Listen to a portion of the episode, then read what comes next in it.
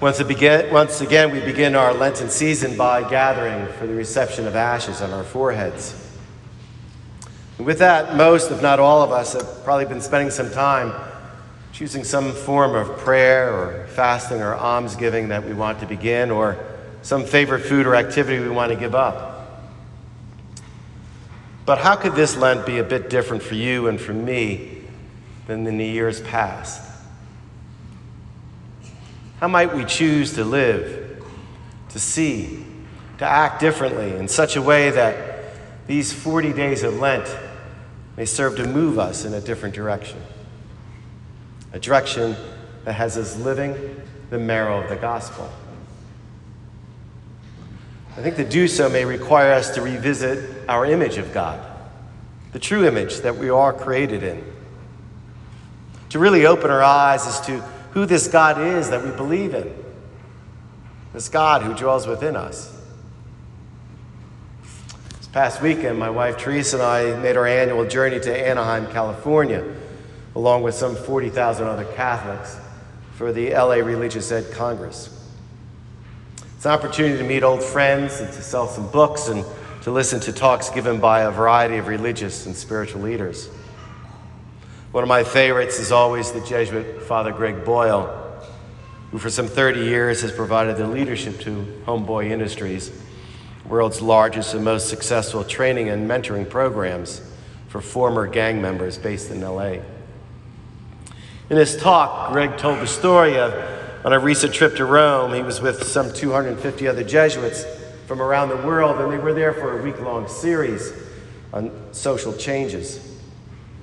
And Greg explained that at the beginning of each day, a different group of Jesuits were to lead morning prayer North American Jesuits, South American, etc. On their final day together it was the African contingency. It was their turn to lead the prayer. He said, and they did so by simply forming a circle and dancing. Greg went on to say, It was so foreign for me and for so many others and yet, it was an incredible and powerful reminder that we are only changed by God's dancing love and never God's annoyance or disappointment in us. Author and spiritual scholar Mirabai Starr recently wrote Once you find the God of love, fire all the other gods. In Isaiah, we hear the words, Give comfort to my people Speak tenderly.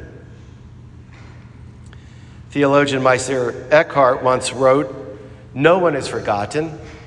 It is a lie. Any talk of God that does not comfort you.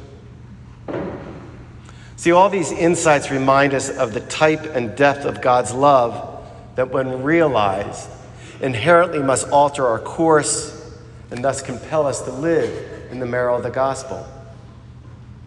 For this is the God we actually have. But is this the same God that each of us have grown up believing in? So, could this be the Lent where our notion of God may just evolve?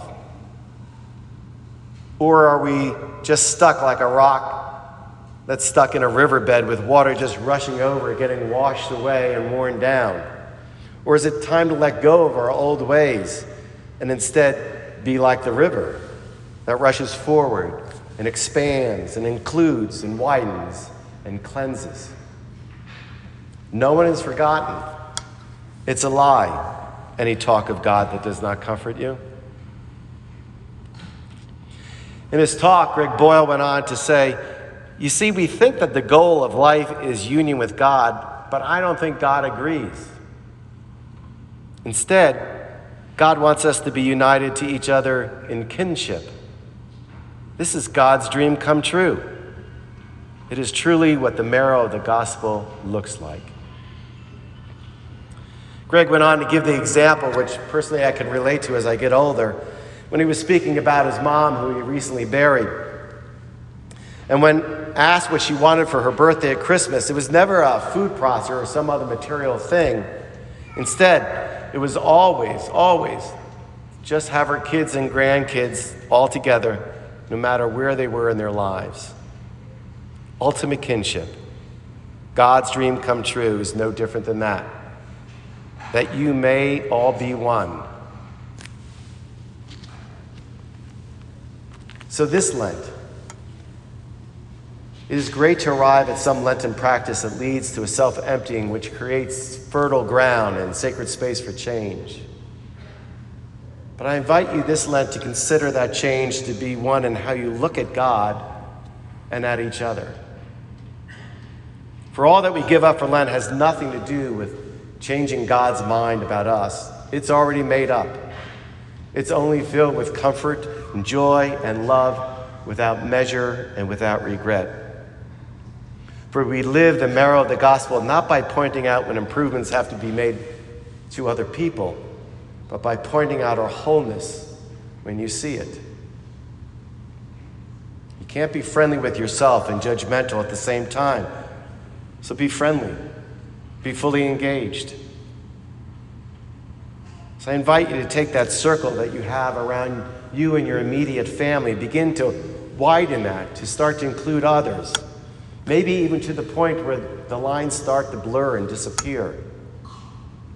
For the marrow of the gospel calls us to seek wholeness and not perfection.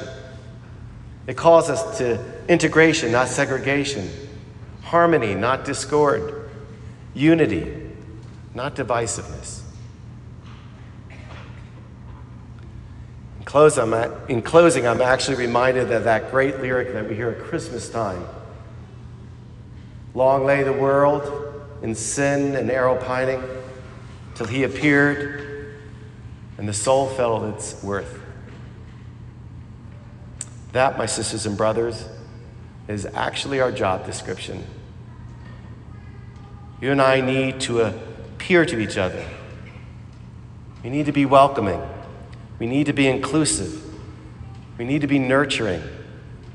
And when that happens, the wall that separates and divides us will disappear, and we will become one. And that is how the marrow of the gospel's meant to be lived out. So maybe, just maybe, this Lent will be different for you and for me than in years past. We may be awakened to a renewed sense of living the marrow of the gospel, which will allow a sacred encounter with one another, with the stranger, with the outcast, with the other person each of us needs to be reconciled to, and thus be aware of God's abundant love and mercy, which is ever present and never earned. For indeed, no one is forgotten. It's a lie to talk of God that does not comfort you.